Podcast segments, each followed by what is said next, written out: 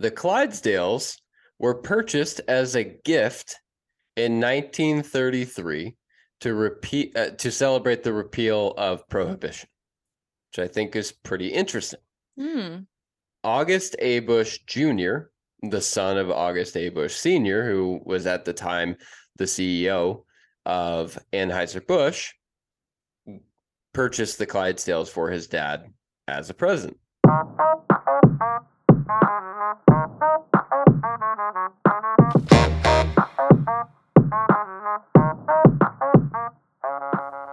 Hello and welcome back to another Social Drinkers podcast where we talk about the art industry and science of alcohol.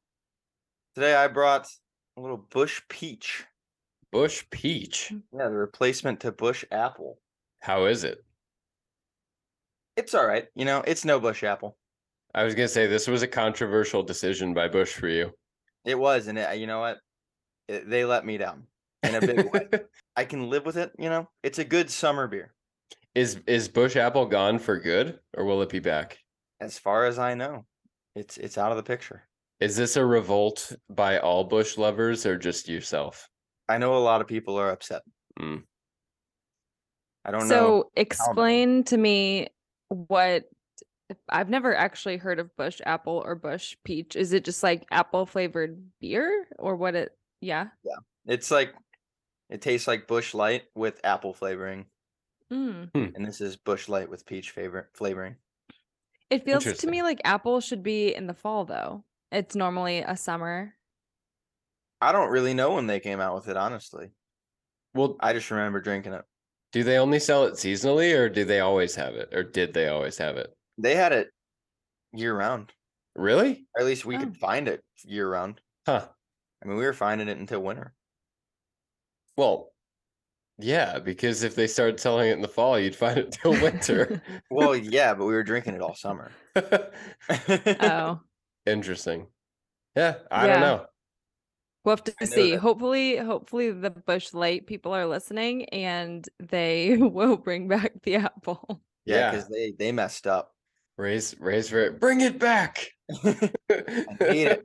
Bring it back, Pop Tart. oh my god. Wild berry. What are you drinking, Mitch? oh, fat tire Mm. from good old sustainable New Belgium Brewing out of Fort Collins, Colorado. Great beer. That's right, right? It's out of Fort Collins. Where does it say on the bottle? Probably just said Colorado. that I and think it's it just is. wrong. Well, it's definitely No, from think you're right. Colorado. Where it doesn't say on their branding anymore. It, it used to.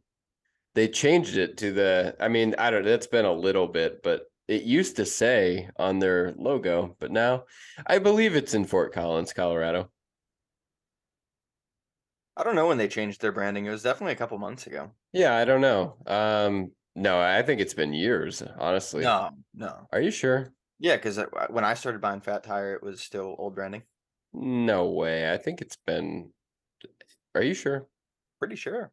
Fort Collins. I had to look it up because I wanted to make sure I was correct. But uh, yeah, so that's what I'm having. I, I I would say that Fat Tire is one of the elite mass-produced beers. It's it's very good. Oh, it's it's top tier, dude. Yeah, absolutely. Kate, what did you bring to the table? I am drinking a rosé. It is a brand called Hampton Water. Mitch and I were at Sam's Club this weekend and we were getting groceries and I always have to like browse the wine section and I saw this bottle and it just looked really cool. The branding was really cool. It's like sleek and there was there's this diver and it just looked like a fun summer wine. So picked it up. It's super, super good. It's not your typical rosé. I would say it's not as sweet. It's a little bit drier. It's more in the profile of like a, a dry white wine. So if you don't like rosé, you actually might like this rosé. But I had to know the story behind the company because it was just it looks like a cool young brand and so I just had to look it up and I don't remember if it was the last episode or the episode before where we were talking about celebrity brands. But if you haven't listened and haven't caught up to the podcast, we had a fun quiz where I quizzed Mitch and Ray about celebrity brands. But this is actually a celebrity brand. Do It you is. guys want to try to guess who it is? It's a singer. Uh, I A lot of them were. Billie Eilish. okay. No. So- So Hampton Water was started by Jesse and John Bon Jovi. Huh. Jesse is John is Bon Jovi's son. And when Bon Jovi wasn't, you know, being a superstar, they would hang out in the Hamptons. And a lot of his son's fond memories are them hanging out in the Hamptons in the summer as a family. And his dad was always drinking pink juice. He was always, it was always rose, but he called it to his kids, he called it pink juice. And so um Jesse was like, you know, there's a ton of rosés in the market, but there's nothing innovative and different and cool. And so they partnered with a branding expert to come up with the branding. They partnered with a French winemaker because they believe the best rosé comes from France. And his name is Gerard Bertrand. And they created Hampton Water. So the name comes from them growing up in the Hamptons and them calling it pink juice, but he, they changed it to Hampton water instead of pink juice. So, really interesting backstory. I wasn't expecting it to be a celebrity brand, but of course, it makes sense. I think, I believe it's privately owned. I don't believe that they are with like a big conglomerate or anything like that. They do have um, two organizations that they're partnered with uh, that they give proceeds back to, which is really cool. One is the Pink Agenda, which is um, dedicated to breast cancer research, and then one of it, one of them is the It Gets Better project, um, which is for the LGBTQ community. So you're not only buying a good bottle of rosé, but it's giving back too. So they have a really cool. I'll link their website. They have a really fun video that I highly suggest watching. It just gives an overview of the brand. It's just super cute and I love video and telling stories through video. And so if you're interested in that kind of stuff like me, then check it out. Yeah, I'm not a big fan of pink juice typically, but it is dry, and so it's more like a white wine. I do, I enjoy it, but I read this stat the other day that said that every single alcohol brand is now a celebrity alcohol brand. No. Just kidding. gonna say, like, Where are you reading? but it's insane. Every every new one is. It's ridiculous. I know. We it's like hard pressed to find one that's not. And your quiz was rigged. It was too hard. Hey, Yeah, I gave you multiple choice. I'm just kidding. Obviously, it wasn't rigged. So, Mitch, you motivated me to figure out when they rebranded Fat Oh, okay. Okay. Um, and it was this year in January. Dang it. And check this out: they didn't just rebrand; they changed the recipe. They did. What? Yeah, What did they change? I'm not totally sure. I've been looking through here trying to figure it out. Um, because it tastes the same. Yeah, it does taste the same. 32 years of Fat Tire, and they changed it. Hmm. That's Um, interesting. You might not be able to find. They might not have the recipe out. I don't know. So you might not be able to find what they changed. But it, at its height in 2016, it accounted for over 50% of New Belgium's yearly production volume. Okay. and it lost 52.2% of its volume in chain retail nationally. Really? Yeah. So Wow. they, they rebranded it, changed the um changed the recipe and check this out as of 2022 if Fat Tire were its own like standalone brewery Yeah. based on 2022 sales it would have ranked as the 18th largest brewery in the country. Really? Holy crap. Well, that settles it. I was talking to dad the other day and I said, Do you think they sell more Fat Tire or m- more Voodoo Ranger? I'm going to go with Fat Tire after hearing that. It's pretty crazy, dude. That is pretty Wow. crazy. It was the number 16 selling craft beer of 2022. Wow. That's interesting. It's also interesting it's I wonder what the definition. I I probably should know what the definition of a craft beer is if they're calling it a craft beer because you can buy it everywhere. Yeah, I don't know. uh, Maybe if it originally started as a craft beer, because I don't think I wouldn't consider it a craft beer anymore. It's pretty mainstream. Yeah, maybe there's a definition for craft beer which we are unaware of, but it definitely started as a craft brewery. It was just a small brewery when it started. But speaking of sales numbers changing, you remember, of course, the Bud Light drama from about a month or so back, four to six weeks back or so. I haven't heard of it. Haven't heard of it before. oh, okay. Well, did you hear that about a month ago, Modelo dethroned Bud Light as the best selling beer in America? That's pretty crazy. I wouldn't have guessed them to take that title. Had you heard know that, it- Kate? No, I feel like I've never seen somebody order a Modelo or be like drinking a Modelo when I'm out. And this is like shocking though. I'll My be honest. roommate does. He drinks Modelo almost exclusively. Who does? My roommate. Huh. Why? He likes it. Huh. I'm gonna have to try it. I've admittedly never had a Modelo. I don't think I have either, actually, which is weird because he drinks them all the time and I've never taken a sip. Yeah, I mean, I've had, I've tried so many beers, and I have never tried a Modelo, which is crazy to me. I feel like it's just going to be a Corona. It, yeah, I feel like that's what it's going to be. Is it's going to taste very much like a Corona, a Tecate, a Dos Equis. I don't know. Does Modelo have? Do they have ambers? Do they have lights and all that stuff, or is it just one type of beer? I gotta imagine they have different ones. They do have different ones. I know one's Modelo white, maybe. I can't remember. Um, and then the super common one is Modelo Negro. That's okay. That's right. That's right. So I didn't do much digging on Modelo. What I did do some digging on though was the origin of this dethronement because it's not what you might think.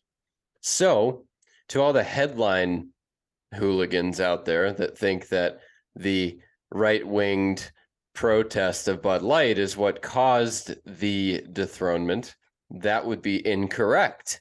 And there is some very shocking data, believe it or not. So, I'm going to read a little bit about the statistics of Modelo's growth. And this one is pretty crazy. Ready for this? In 35 of the last 40 years, they have grown at a double digit growth rate. That's crazy. Jeez. That's insane levels of growth for that long. 35 out of the last 40 years. On the flip side of that, since 2010, Bud Light's market share has slid from 19% all the way down to 10%. Modelo was projected to become the best selling beer in America in early 2024. So this was Mm. already very close to happening. And Bud Light's little marketing snafu, if you want to call it that, just catalyzed the inevitable, if you will. So they were already down at 10% market share. They abruptly fell to 7.3% market share after the post from Dylan Mulvaney on April 1st. And Modelo is now the leader as the best selling beer in America with an 8.4% market share. Isn't that crazy? That is crazy. Because that's you not that's not a crazy high market share. I mean, it is. It's high, but like it's not as high as I was anticipating. I mean, Bud Light was at nineteen percent. Yeah, I mean, I so there's some things that went into the slide in their market share, and the biggest one was the growing popularity in Mexican beers because they're made from corn. And so they're a little lighter, they're easier on people who have gluten intolerance and that kind of thing. And they just tend to, in my opinion as well, be a better summer drink. I would much rather hold on to something at the beach like a Corona, like a Tecate, like something like that with a lime in it. It's just more refreshing, in my opinion. And I think that people are becoming more health conscious, all of that kind of stuff. And so the Mexican corn beers have grown in popularity, but I can't I still am blown away that like Corona is a good example. I would have bet that Corona was more popular than Modelo. But what Yeah, do I know? that's that's crazy because like I don't feel like I see Modelo that often, Right. and they don't know. market like crazy. They have they have those commercials on TV. That it's always like some guy that works at a bar and he's from Mexico and he immigrated to the United States and he became a bar back because it was the only job he could get and then he worked his way up to being the head chef. have you ever seen that commercial? Yeah. Maybe I just don't watch enough TV. I- Maybe I don't- you're not their target market. Maybe Because now maybe. we have like programmatic uh advertising where like we're not Yeah. watching Dateline NBC and we're all getting the exact same commercials anymore. yeah, it's crazy. Maybe yeah, maybe Kate and I are the target market or they think we are. I mean, it Now that I'm talking about it, it's gonna pop up on my Facebook. well, so I, I brought it just because I, I did think it was interesting. Yes, the the partnership with Dylan Mulvaney definitely dropped sales in the short term, but you'd be Aaron to think that that's what caused Modelo to overtake Bud Light as the best selling beer because it was on its way to happening, whether or not they ever did that partnership, which I don't think many people are aware of. So I brought Yeah, that this week. crazy. I had no idea. Yeah, I mean the growth of Modelo is staggering. I th- I think it's crazy. And another thing that is really weird. Ready for this? AB InBev owns Group Grupo Modelo, but not in the United States. So, in the U.S., AB InBev does not own Grupo Modelo. What? Huh. That's weird. Listen to this.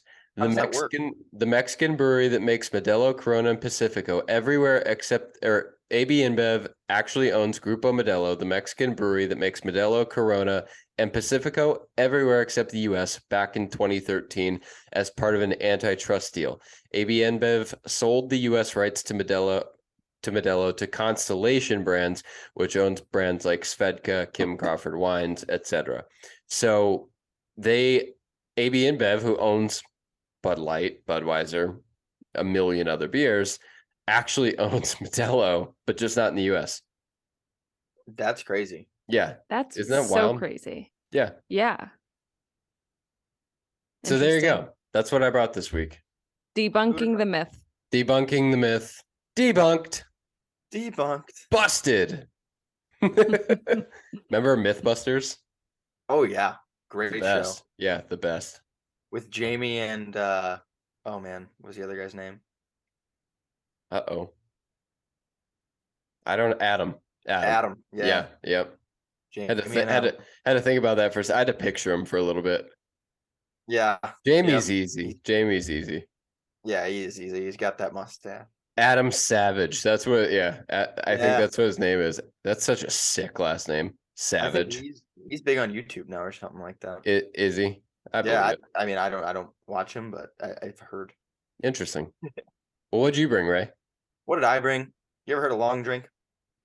Uh briefly the other day while we were eating, but I did zero research on it. So Yeah. Um, came out in 1952 in Finland. Pretty crazy. It's like a 5.5% alcohol volume, uh, canned cocktail essentially. And I don't, I've never had one, but apparently, uh, Miles Teller, uh, Rickie Fowler, and a bunch of other people like big, big names are bringing it back across the uh, across the old pond there and bring it into America and trying to get it real popular. And I've been seeing it around and trying to figure out if I want to try it or not. I think I'm gonna have to because it's everywhere now. What is though it's small. it? So is it like would you describe it as like a seltzer? What It's have flavors do you- they Remember when we talked about um Cutwater? okay, so it's Like the similar. canned cocktails. I believe that this is a canned cocktail and it's flavored as traditional citrus. Hmm. The the regular one like the Mhm. traditional uh, long drink. They have a zero. They call it have one long drink zero. Uh, that's zero carbs and zero sugar, Oh wow. and I think that's that says grapefruit and juniper with berry flavors. Interesting. And then they have one that's called strong, eight point five percent, and then it's uh same thing, grapefruit, juniper. Um, so they're actually all showing grapefruit, juniper, and then they have cranberry. Juniper. So they're giving you that sort of gin and tonic. Gin. That's what I heard it tastes like from. I had a buddy that had one. And Okay. I was asking him. I was like, "What did it? What was it like?" He's like, "It was like a gin and tonic." Interesting. We saw it on the menu and I was wondering what it was. And so I'm glad that you brought it to the attention because I had never heard of it before. But I mean, Pretty These- crazy. these canned cocktails are gaining popularity very quickly. So it'll be interesting. I, did- bet it'll, I scrolled down and it says it's it is unlike seltzers is what it says, but it says it's a refreshing citrus soda with a premium liquor kick. interesting. So I don't know Yeah, what I feel like- So I feel like seltzers and these like canned cocktails are super hard to differentiate, but I think the biggest thing is the canned cocktails don't have that malty flavor that the seltzers do. Gotcha. And that I think that's like mainly the difference of the ones that I've tasted. But it's really interesting. So I've I've noticed this a lot in the market lately. It's companies aren't expanding different in different um flavor profiles. They're expanding into like this one is stronger than this one or this one's zero sugar when this one isn't. And it's but it's the same flavor. It's just a different like recipe or something. It's their the differentiator isn't the flavor, it's something else, which I I find really interesting and I've I've been seeing that as a trend a lot lately. I would imagine that there's so much data on the flavors that people enjoy from White Claw and Truly. And then I'm sure they're doing their own market research and everything like that, that they can bet very well on what flavors are going to work. And then they can tap into different demographics regarding how people care about their health. So some people want to drink these to party, so they make the eight and a halfer, and then other people want to enjoy a drink, but they're trying to lose weight, so they make the zero. And I think that that's probably what's going on because I mean, White Claw and Truly exploded and gave people all of this data to be able to tap into what flavors are going to work best. That that's what I would guess, but I don't know. What's crazy to me is, I mean, correct me if I'm wrong too, but seltzers and canned cocktails didn't really come on in America until not that long ago. it, they're not not not too long ago. I'm trying to think when White Claw really became. I don't know when it came out, but when things come out and when they get popular are different. They it hasn't been that long. I doubt it. It hasn't been ten years that White Claw's been super popular because even in college, White Claw wasn't very popular, right, Kate? When we were in college. No. So like, I'm no, it came out pretty in sure- 2016. Okay, gotcha. I'm pretty So- sure that this was popular over in Europe, Yeah. which is how all these people stumbled upon it. Okay. Um, but it's been around since 1952. Huh. Yeah, when you So, said like- that, I was surprised. It's that's been a long time. Yeah, I wonder if they I wonder if they enjoy canned cocktails, seltzers across the pond, and if they have for longer than we have over here. I don't know. I mean, did you think that's 71 years? Yeah. That's yeah, it's crazy. pretty crazy. Yeah. Huh. Well, that's interesting, Ray. The long drink. We'll have to try it. It sounds like another taste test on the pod. Yeah, I guess it's gonna have to mm-hmm. be. And I haven't actually looked for it at the store. I just keep seeing it at bars. You just, yeah, I mean, yeah, I haven't seen it at the store either. I just saw it on the menu at the restaurant the other day, and that's it. So I bet we'll start seeing it everywhere. Yeah. Yeah. So, Well, do we have any more fun facts of the day? Anything to dive into? all right. Well, I am just full of Budweiser, AB InBev information. And this one's a little bit less controversial, more happy, something we all love. regardless of political affiliation, regardless of religious beliefs, regardless of anything like that, we all love the Budweiser Clydesdales. Do we not? Right. As everyone should. Of course. I think everyone does. Everyone loves the the commercial where the poor little puppy is lost from his friend the horse, and then they reunite as he runs down the path at the farm. You know, those kinds of things. Dude, I look forward to that commercial every year. with the Super Bowl. Yeah, I know. And so it's interesting. Do you know the history of the Clydesdales? Because I do. I don't. Do tell. So the Clydesdales were purchased as a gift in 1933 to repeat uh, to celebrate the repeal of prohibition, which I think is pretty interesting. Hmm. August A. Busch Jr., the son of August A. Busch Sr., who was at the time the CEO of Anheuser-Busch, purchased the Clydesdales for his dad as a present. Pretty interesting, right? That is interesting. Yeah. So these horses, they were imported from Scotland, which that's such a freaking boss move. Like, Yeah. you know, yeah, you know what? I'm gonna get my dad imported Clydesdales from Scotland as a gift because that's just awesome. um, That's epic. so they were selected Clydesdales in general back then. They were a symbol of size, strength, beauty, and so that was why August Busch Jr. selected the Clydesdales, and they quickly became a symbol of the Budweiser brand in America. August A. Busch Sr. loved it. He started uh, taking them around to different events across the country. He would do promotional and parade appearances, and the Clydesdales ended up gaining significant popularity throughout the Northeast because of all of these different events.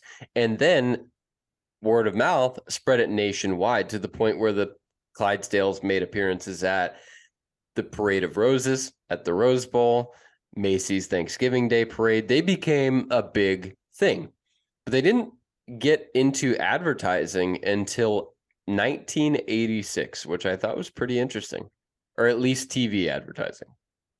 hmm So in 1986, they made their debut in an iconic Super Bowl commercial that featured the Clydesdales playing football. I've never seen this commercial, but apparently this is No. the iconic first Budweiser Clydesdale commercial in 1986. That's interesting. I, I want to see this now.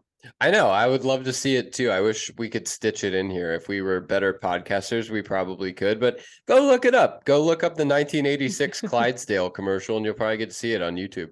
It's homework for a future podcast. yeah, definitely, Watch it. definitely.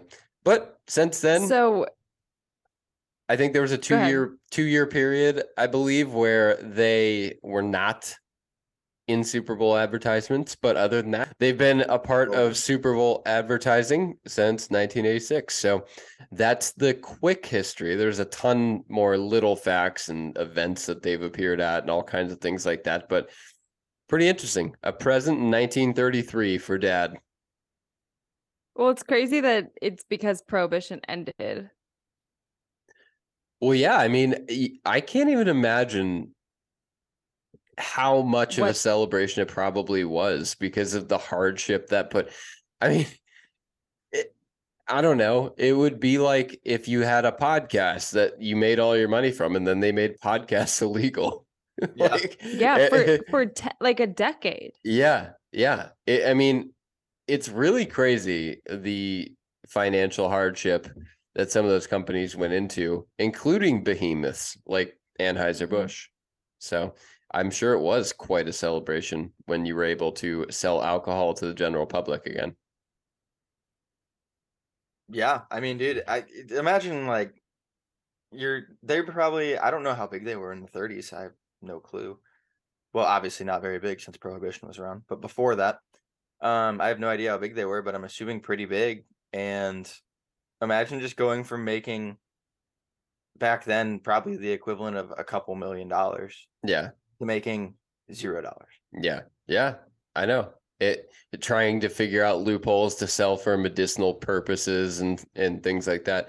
It had to be really stressful, but man, I don't know. Did you guys see uh Kate sent Kate sent that picture of the moonshiners during prohibition. They would wear shoes with hoof prints on them to to uh, uh, evade the law enforcement folks that were chasing them through the woods. Awesome. Awesome. Yeah. So uh, I saw this online somewhere when during prohibition um the police didn't think too much of like horses walking through the woods. And so i'll post it i'll post this picture on our instagram. So go, when this podcast launches so go to go to our instagram at we are social drinkers and you can see these pictures. They like jimmy rigged these shoes and the bottom of them is literally looks exactly like a horse hoof so that they wouldn't see footprints walking through the woods to go um, to their secret location and make their moonshine, they would see horses' hooves and literally wouldn't think anything of it. Could Crazy. you imagine walking on those? Oh my gosh, no. They were like heels, except on the front and back. yeah, and they had and they had the hoof thing in in the middle, so you'd be like wobbling around. Oh yeah, Be It'd terrible. horrible. Oh man. gotta, gotta do what you gotta do. Well, that's all I brought this week. I've got one more interesting fact for you. All right. So Let's hear it. a couple pros of moderately drinking alcohol. Do you know that it reduces your risk of developing and dying from heart disease? Really? Yep. And then it can reduce your risk of having a stroke, Okay. which is pretty crazy, and it can reduce your risk of diabetes. Interesting. Yeah. So, moderate alcohol drinking, not for those of you listening, not a lot. Not a lot. Uh, they actually did say what they defined moderate, and it's like 12 fluid ounces of beer um, a day, It's probably a standard drink per day. five fluid ounces of wine, Yeah. and then 1.5 fluid ounces of distilled spirits, 80 proof.